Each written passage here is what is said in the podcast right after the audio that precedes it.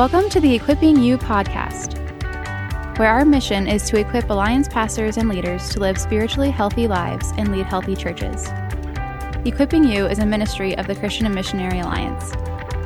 For more information on this podcast and other ministries of the Alliance, visit equippingyou.org. Hey, hey, hey, welcome back to Equipping You podcast. This is season 3.5, a special episode coming your way uh, today from the Alliance National Office. At least part of the team is in the Alliance National Office. And I will say the licensing body for the late Dr. Howard O. Jones, Associate Evangelist for the Billy Graham Evangelistic Association. And uh, he was the man, the African American man that Billy Graham called to help him in New York City when he was trying to integrate his crusades uh, back in uh, the 1950s. And uh, Howard O. Jones was part of the alliance. You can look his book up, The Gospel Trailblazer, great book. Uh, I'm Terry, church ministries leader for the alliance. And I'm Alan, uh, the multiplication director in Eastern PA and the Northeast Regional Church Planting Coordinator. And we're glad to welcome our uh, pinch hitting producer today, Holly Farmer. Thank you, Holly, for uh, being with us. She doesn't laugh quite as much as uh, Caitlin, but uh, she is smiling and chuckling right now, although she is muted. We're on Zoom today, which we do sometimes uh, because uh, Alan is back in PA and our guests are remote, so Zoom was the best option. Hope the sound quality is good. I mentioned Dr. Jones. I got to know him late in his lifetime and uh, remember sitting across from him in a restaurant eating lunch, feeling like I was talking to a walking piece of the history and heritage of the evangelical church and the history and heritage of our alliance movement. And we are an all peoples movement from the very beginning. But as we'll hear today on our podcast interview with Dr. Reggie Screen, uh, even in the alliance, unfortunately, we've had a mixed record on the whole issue of uh, racial justice and and uh, racial reconciliation. So I'm anxious to talk to uh, uh, Reggie about that. So it's a front and center issue, Alan, right now in our sure is in our culture. What are you uh, what are you hearing, and what are you sensing people wrestling with in this whole arena? Well, I'm hearing frustration um, because I think there's so many different perspectives on so many different issues in this that I think particularly pastors and church leaders are hearing so many different uh, views. And uh, they're trying to be, what I'm hearing is pastors trying to be explicitly clear about the Bible and the gospel and wanting, seriously wanting to help our nation move forward in this area and wanting to know how they can make a contribution. But uh, the, the clarity is needed so we can move forward together. Amen. Amen. So without further ado, uh, we will move on to our interview with uh, Reggie Screen. And uh, so sit back, relax here in the middle of a hot summer, grab yourself a virgin pina colada and sip away as we move into this podcast.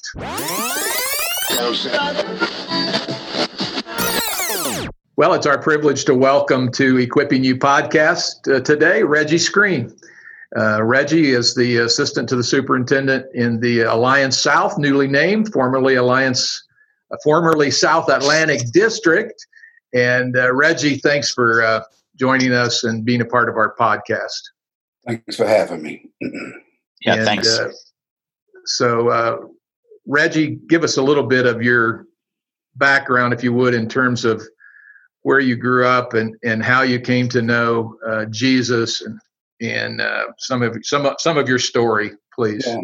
Um, yes, again, thanks for having me. I grew up in uh, Southwest Georgia, actually on the Georgia-Florida line, about 22 miles south of Bainbridge, Georgia. I went to church in North Florida.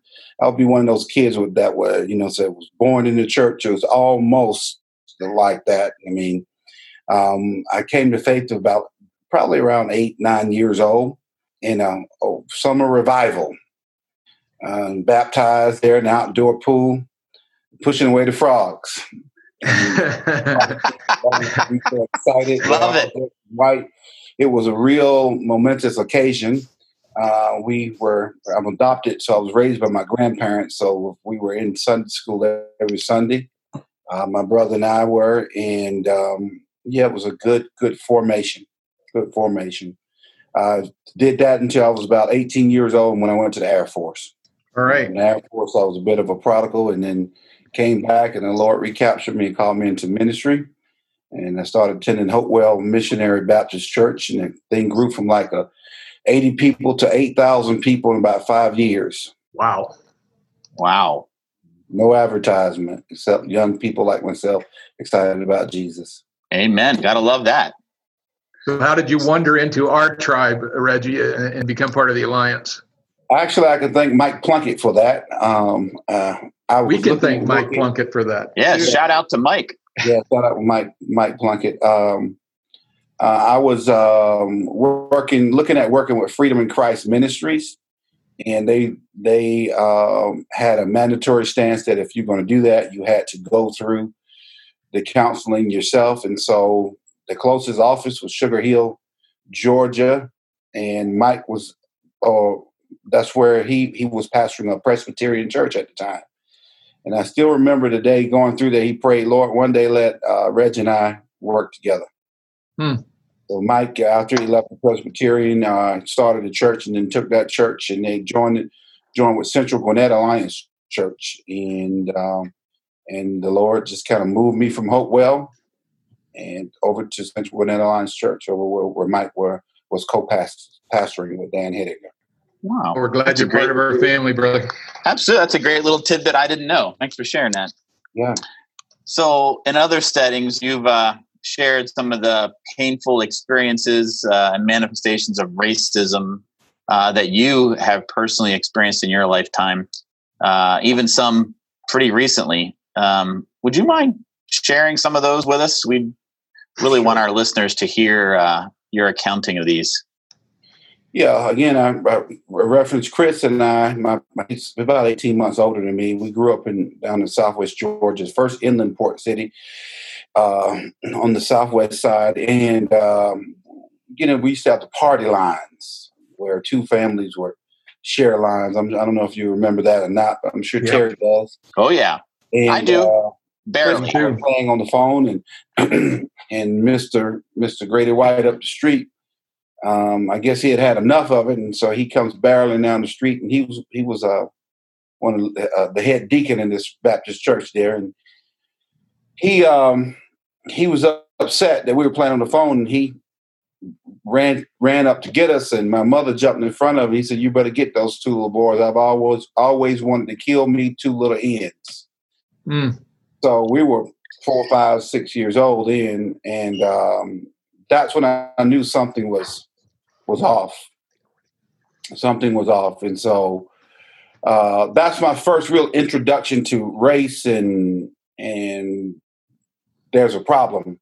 Uh, from there, um, I'll just I'll skip to to uh, I won't even talk about my Air Force stuff, but I'll skip to uh, when, when at, at, Central Gwinnett Alliance Church. I remember um, we were taking over Gainesville, uh, McEver Road Alliance Church uh, as a plant, a replant, a restart, I would say. And uh, I remember it was Mike and the two other pastors there, and everybody was getting ready to go to Gainesville to have a meeting with the leadership there. And I, I mean, I was part of the team. I'm getting ready to get in the car, and uh, the, the, lead pastor stopped me and said, "Hey, hey, Brad, you can't go. They won't, they wouldn't understand you were black." I'm like, hmm. "Wow." You know, that was a that Man. was that was a shock to me, and so. Uh, the dust settled from that. I went went on back inside and I studied for my ordination exam and uh, so I just use that time constructively, but it still was it was a stinger, you know. It's like, yeah, what did I guide myself into?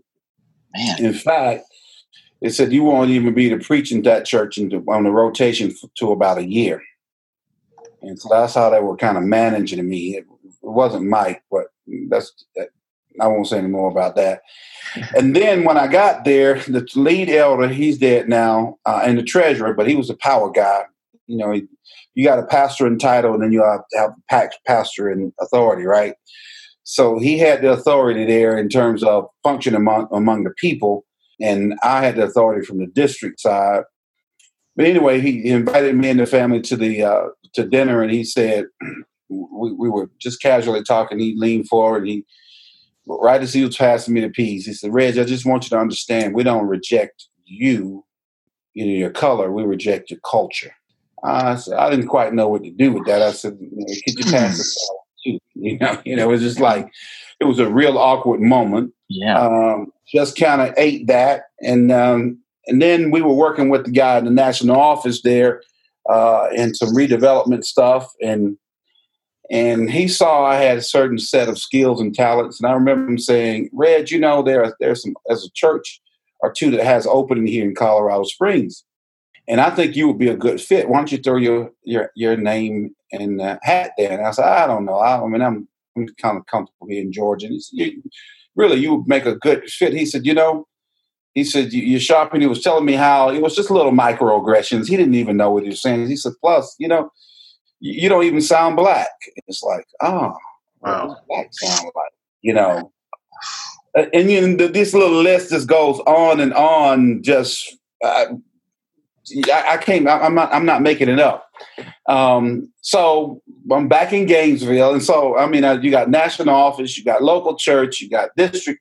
So the district, I think, probably was the worst out of uh, of them all. I remember um, being at the church in Gainesville, and and as we used to do support like you do did two thousand dollars a month for a year, then it dropped to eighteen hundred, then it went to fifteen hundred. Tom Bowden was uh, church planting director. And Tom was great because he was a buffer between what was really happening in the say it out in the, the churches out there. And then he had a little group of us, me, Jeff Philpott, Jean Pierre Ketchenboué, just just a wonderful young group of people. But um, I remember probably three, four, five months into the work there, and I left my job as a staff accountant. My wife had left her job, as uh, as a legal assistant there, and we were because we were driving thirty miles up there to the church, and uh, I remember that the the day that the subsidy stopped coming. It just stopped. It was the week after the DS had come by and said, "Hey, I hear things are going great here. Just stop by to check on you." And uh, I asked Tom about two months later what happened. Nobody ever explained it. He said the DS just passed by my desk with a list. Your name was highlighted and said, take him off subsidy. Hmm. And nobody to this date gave any explanation except when Tom was saying, hey, it, it, was just a, it was tough working with the DS. He had a lot of racial hangups.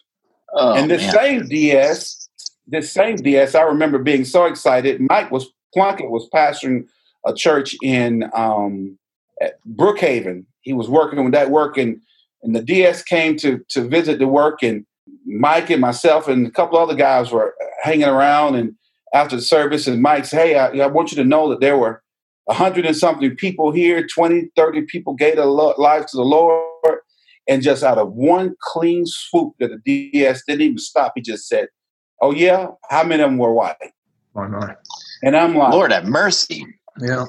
So uh, you know, I came to the Christian Missionary Alliance because I, I, after reading Simpson stuff, I, I, fell in love with it. But I, you know, the the Christ life message and how he went after the hundred Italians in uh, 13th Street Presbyterian Church, but that was a far cry from the South Atlantic District at that time and what I was experiencing at that time in the C&MA.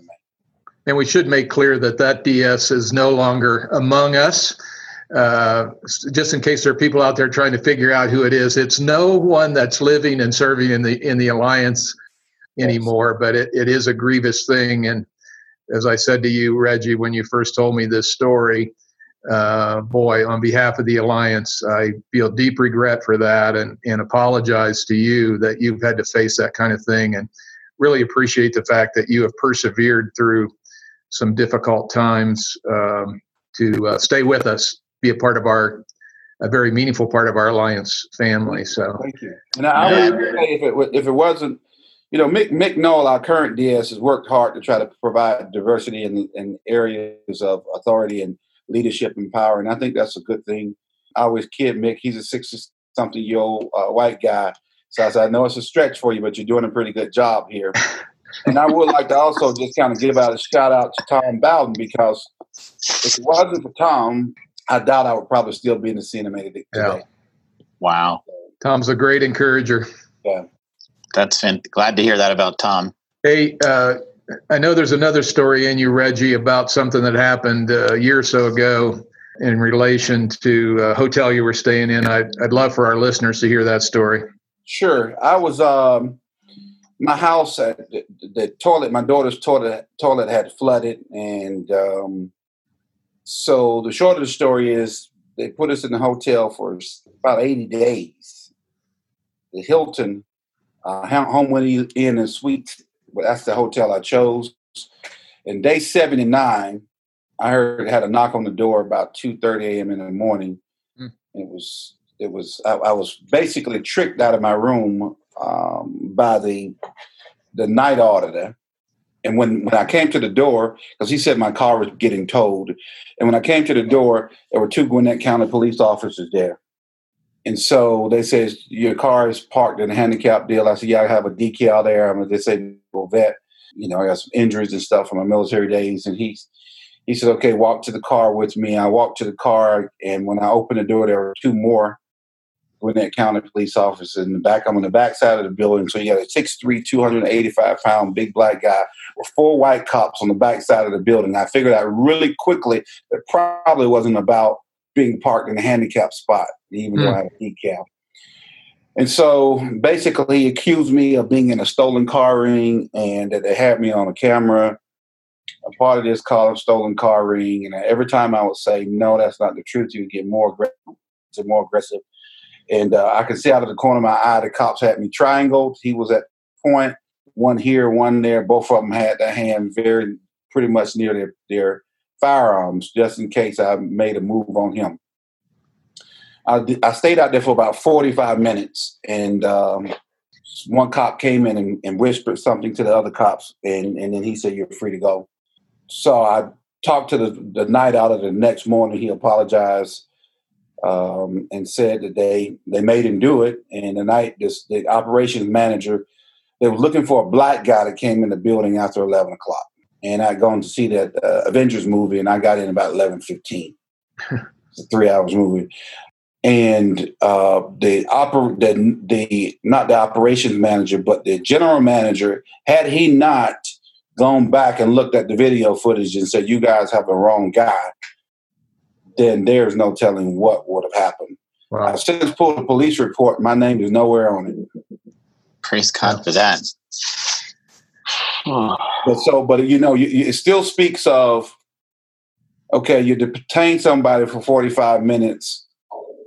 You, you know, you put you you put his name in the report. You you say what's happening, um, but you know, the report was kind of scrubbed of the incident once they figured I had the wrong person. They had the wrong yeah. people. I, yeah. uh, I'm sorry you, you, went through that, my friend. I, yeah. I don't even have words. So, so I'll be I'm take flack of nine steel. You know, when, you, when I talk a lot about the multi generational injury that's in black people from the trauma of 339 years plus of just injustice, I can just the effects of that small thing in my body a year later and that, that they didn't put their hands on me right it just was a, an interrogation scare tactic but mm-hmm. imagine going through trauma of Ku Klux Klan, of arrest, of of you you name it, anything was gained. That generate that stuff uh, impacts me and impacts family. You know, I have to it just it's just very impactful. my meeting with the um, the district superintendents were was the next day that I was getting up and I had to be in Atlanta that next day, and we were just changing over from uh, a lot of DSs, uh, inviting a lot of people. It was a lot of change, and it was normally I could handle the change, but because I had just gone through that, I just I, I had made up my mind right then I was going to resign because it was too much going on in my mind and my heart and my body just to be able to, to handle it. I'm just getting to the point right now when I see a cop that my body doesn't freak out. Mm, well, so obviously, Reggie, there have been uh, a number of re- recent incidents of racial injustice in our nation. A couple of those in your home state of Georgia, one down in the Savannah area, as I recall, and one in um, uh, Atlanta. So, how have you processed those recent events? What does this tell us about the state of racial reconciliation in the U.S.? And uh, what do you sense in the church on this issue? And, and, and what might God be saying to the church right now? You know, I like to say whatever is denied cannot be healed. There's an underlying framework in our culture that has to be addressed. That it's going to take boldness and integrity and honesty to address it. I don't see, I mean, I see of people outside the church trying to address it, but I think it's for the church to address. So I look at this thing uh, kind of like a for government stance personal government. Now, I, have been leading um, a book club on called um, using DiAngelo's work, uh, White Fragility, for a largely pro- Presbyterian group and some other groups uh, they're, they're in there as well. And I wanted to use her work because, quite frankly, I think if we go find somebody who agrees with everything that we agree with, you're not going to get much change there. So I knew it was going to be a sandpaper approach. And so last night we finally got breakthrough after four meetings. Right. I mean, everybody's been talking, attacking the work, attacking the author, critical race theory, this and this and this and this. And I keep pushing back and say, she's a tool. What is going on in your heart personally? That's that's what we want to know. And then we can, once we get there, we can look at another form of government that I'll mention here in a moment.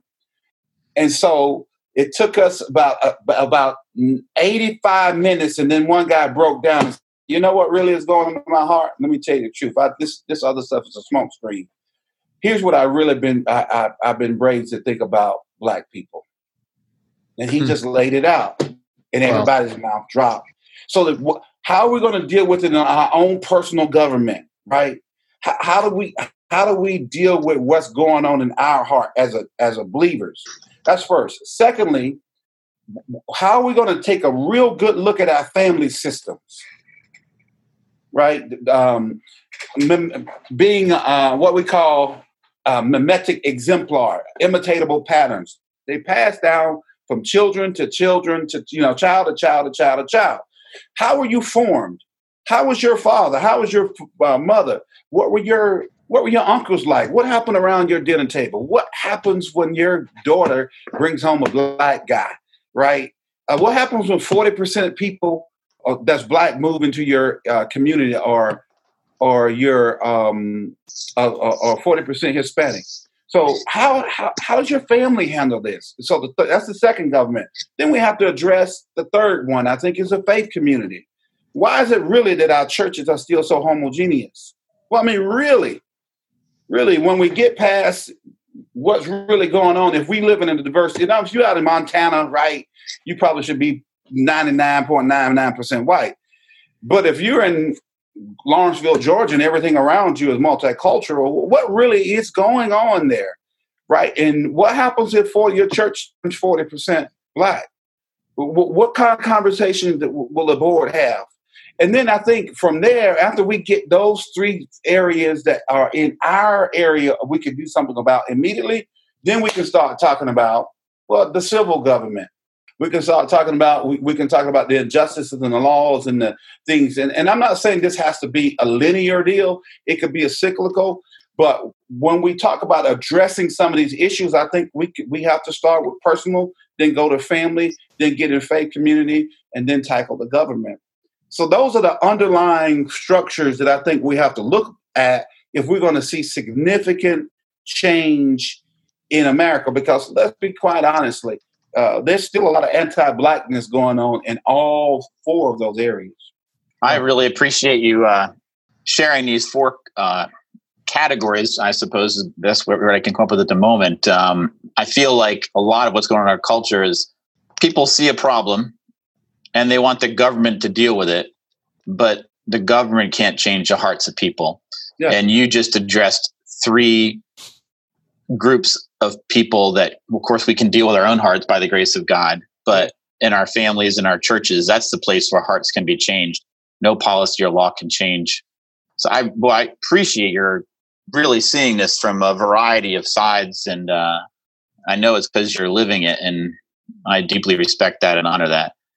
I, yeah, we're going to have to look at the places. You know, I remember when I was in grad school, uh, they were they were teaching about the difference between single loop learning that has to do with actions, double loop learning that has to deal with ideas, thinking, and then triple loop learning that has to deal with with way of being and states of being. And they talk about, they give an illustration about a guy, he was inebriated and he had everybody in the community looking for his keys out there on the beach, on the beach out there. And after about an hour and a half or two, somebody finally stopped and said, Well, where did you lose the keys? He pointed over there, uh, probably 20, 30 feet away. He said, Over there in the dark. They said, Well, why are we standing under the light here looking? He said, Because it's too hard to look in the dark for things. Right. Mm-hmm. And I, I think that describes a lot of us. It's too hard to look in the dark areas and places to find what needs to be found so we can really solve the problem. Yeah. That's the underlying structure. Yeah, that's a great illustration. Uh, and we do definitely have to address it these ways. I appreciate that. I've seen a lot of that single, double, and triple loop learning, like in a lot of coaching, because it really helps mm-hmm. us to get to what's behind the problem. We can't just change the strategy; we have to change the thinking that led us to that strategy. Yes. So, man, you've given us uh, a pretty blatant picture of things. As you're looking around now, what are you seeing that does encourage you about maybe changes or some at least some level of progress that we can build on? So I'm like uh, it's like two sides of a, uh, a coin, like a quarter. I'm I'm I'm very encouraged, uh, and I think if my grandfather and his father will here be here, that in you know hundreds and hundreds of countries around the world, people are getting out saying enough is enough. You know, I think I think when I knew something significant is, that happened is when Michael Jordan, the ultimate green guy, said we can't take it anymore. Right, and so I'm encouraged that the voices are coming out together. I'm a little bit more concerned that those voices are as not as many church voices as they should be. Um, I'm concerned that you know while we are stuck on talking about critical race theory and Marxism, you know, the king was a communist. You know, they said at his day when he was out in the streets, that we we are, we are so concerned what could be wrong with the movement that we forget the people in the movement. I, when I tell my friends, there's a 90, 98 percent of the people out there marching don't know anything about Marxism, wouldn't doesn't care for the country being a Marxist uh, a country couldn't tell you what critical race theory is if they their lives depended upon it. they just want the knee off from the system's knee off their neck. Amen. And so in that concern I have, I'm praying and hoping, and I'm I'm I'm still holding on to op- optimism that there's going to be an awakening in what Martin Luther King called the moderates. I'll call them the evangelicals today. And they're going to begin to think for themselves and not kind of purport the Fox News talking points and say, now let me listen to what these people are saying and let me join the the fight in for justice, for biblical justice that has a subset of social justice. That's what I'm hoping for. And I'm I'm I'm still holding on to my optimism, even though I'm a little bit concerned it's waning a little bit. Well, thank you for holding on to that. Yeah, we appreciate you holding on to it. We appreciate your voice. So you've developed a friendship, Reggie, with uh, Dr. John Perkins, uh, a 90 year old minister of the gospel and civil rights uh, activist. Uh, tell us about how that relationship came about, how that's impacted you and your uh, your own life, and and your ability even to speak into some of these issues in a in an effective way. Yeah, I was um, about four or five years ago. I kind of I'm looking at Trayvon Martin and all the different people, Sandra Bland and all these guys, the big guy that kind of got choked out in New York and the, the guy that got killed in uh, that might have been Ohio somewhere. They left out in the streets for four or five days, and I mean four or five hours, and I, I didn't know the impact that that was having on me personally. I didn't know, and so when I tried to talk to my white buddies about it, a lot of times they'll say something to me like, "Hey, Reg, just wait, just wait. You'll see that once the investigation is done, they'll get they these people got what they deserve." And um. I was getting more and more into despair. These are these are Christian guys here that I would be working at the gym with, going to the gym with. Uh, kids playing volleyball. They were going to the, the, the Christian school up the street. And I remember one thing um, we were talking about uh, Kaepernick and the protests, and, and he said, you know, that dude needs to die. And I'm like, die? Mm. You know, it just, it was like, how do you go from protest to needing to die? So I had hit the wall. I couldn't take it anymore. I was like, I think I'm in the wrong place. Uh, I need to go around people who value me, uh, value people who look like me. And I was thinking about leaving evangelicalism altogether. I just didn't know what to do. There was no constructive expression to anybody. So I remember re- getting something from John uh, from the national office when John Perkins had done uh, a breakout group years and years ago, and I listened to it, and I said, I wonder if he's still living. So I got on my phone and I called, set an appointment with him Sure enough, he was there. Got there, and uh, he came in. We we started meeting about nine nine o'clock that night, and the conversation that we had just kind of impacted my life and gave me a grid to think through in these issues because these this issue is it's overwhelming, right? If you're a person of color to to you know to deal with it all the time, right? You know, it's like it's it's it's overwhelming. So I remember John they said, Why are you here, Dr. Screen? I said, Because you have something I need. He said, Well, that's a good place to start.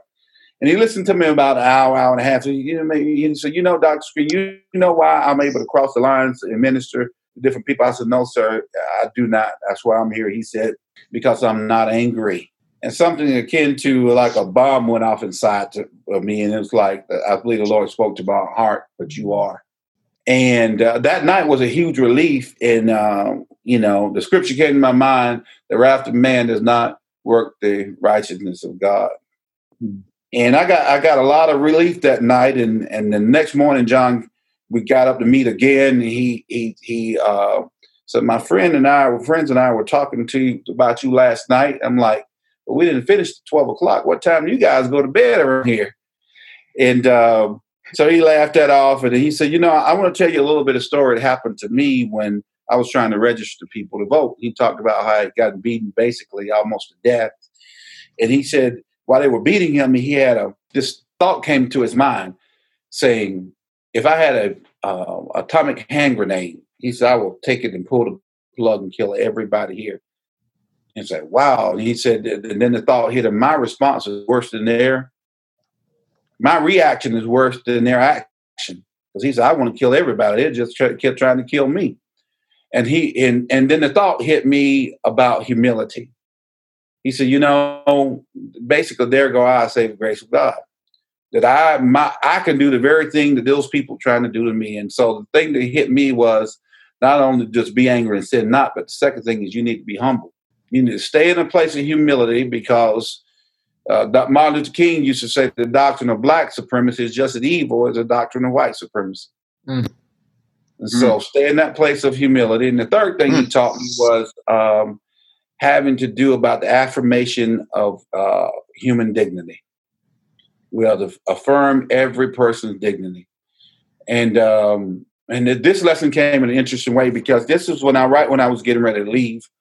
Um, old guy had pulled up and he was this guy was quite something else. That he had an attitude, smug attitude. I, again, I, I've seen this attitude a thousand times growing up on my father's grandfather's farm. And this guy here was, he was, he was just, he just had a bad attitude. And I forgot everything that John had taught me. And John came to the porch, looked at me, looked at the guy. The guy drove up on John. Uh, he drove up on John's uh, property, and I just said, "I've had enough." I went on inside, and John stayed out there talking to the guy. And what happened was, when I came back out 20 minutes later, 20 minutes later, you'd have thought they were best friends. Hmm. And so John basically said, I want to talk to you before you leave. And he said, uh, Dr. Screen, let me tell you something. He said, anybody can love people who treat them right. He said, but very few takes the Lord to love people who treat you wrong. Hmm. He said, your job is to affirm the dignity of every human being. And I said, yeah, yeah, I understand. I, I got it. I'm too, I'm too give dignity to everyone. Oh, he got angry. No, no, no, no, no. You don't give any man anything that which only God can give him, and God has given him. You are simply to acknowledge it and you affirm it. And so those three things have kind of undergirded my quest as I uh, gone into this whole racial reconciliation, culture, intelligence, diversity, and inclusion work. That I cannot be angry, and I, I, could, I can get angry, but I better not sin uh, doing it. Number two, I better walk in humility. And number three, even if the person is a flat out staunch racist, I still need to affirm his dignity as a human being that carries the Imago Dei. That's great stuff and uh, perspectives that really only the gospel can give birth to in our hearts when we realize how much God uh, enables that and how He treats us empowers us to treat others with the same kind of grace and mercy and truth. So, you know, those are perspective shifts, mm-hmm. you know, and, and I'm talking to a lot of my pastor and church leader friends, and, and I'm sensing more that do want to make progress in this area, that want to make a difference. But I think a lot of people struggle with like where to start. And I think, you know, our friend Kelvin Walker has written some good steps, and I've tried to begin implementing some of those in my own life. Uh, mm-hmm. I'm wondering uh, if you could speak directly to pastors and church leaders about steps they can take that would really help them move down the road of making a difference. Um, practically, practical steps. Yes, embrace the child. The embrace the child of righteousness. Righteousness has a child, and her name, and his name is justice. Right, and so the Bible said the throne of God is established on righteousness and justice. Righteousness is the out well, justice, righteousness is a covenantal term, and I see justice as a kingdom term. So we're back to covenant and kingdom again. And I see justice as the outworking of righteousness, and it has a personal and a social aspect, right? And so we must, we must, I, I wrote down here, remember that the people that are crying in the streets are image bearers. And uh, we need to remember that the Bible says if one suffers, if you're a believer, all of us suffer. Mm. And as the body, it's our responsibility to help carry each other's burdens. So do a thorough exegesis on what it means to be a person of, that lives out righteousness and justice. A good place to start would be Jesus's life, I think. Uh, a, a, couple other things I jotted down here is um, make sure you pray for empathy. Make sure you pray for empathy and you know try to walk in the other person's shoes. And what would I want done if those were my children and that was that that was happening to, and my grandchildren, and my brother and my sister? I would say the next thing to do is make sure that you um, listen. You got to listen. Uh, ask the Lord to fill your heart with compassion and empathy, and listen to the other person's story, and do not uh, discard their story by just throwing out some talking points that you picked up from conservative news. Mm. Uh, people yeah. will welcome those stories. Welcome those stories. I'll uh, be welcome telling you those stories. Another thing I would say is lose the either or mindset and develop a both and mindset. You don't have to be against protest. You don't have to choose pro- protest or police. You can you can go I am for justice and for fairness because justice has this idea that there's fairness and opportunity and fairness in the in the discipline and punishments that's given out. I'm for justice. I'm for uh, uh, uh, good cops. I'm against looting. We can, we can be all of those things. We don't have to have an either or. I see an either or. Uh, I see a kind of binary approach, especially to evangelical Christians, that we take in this matter. So uh, another thing I will say is uh, I'm, I'm going to give you my website's name. To go, you can go there for a list of resources to read. Uh, www.3l as in love 3l culture c u l t u r e dot com and look under the resources section and there's a whole list of books and videos there educate yourself about what has happened and what is. If we do not address this thing at a root level, we'll we'll never be able to address it at a fruit level, right? And hmm. so like go it. there. I like and, it. And uh, the last thing I would say, uh, be a leader in your community, uh, and um, uh, host a diversity and inclusion or cultural intelligence or unconscious bias workshop for your church and the community.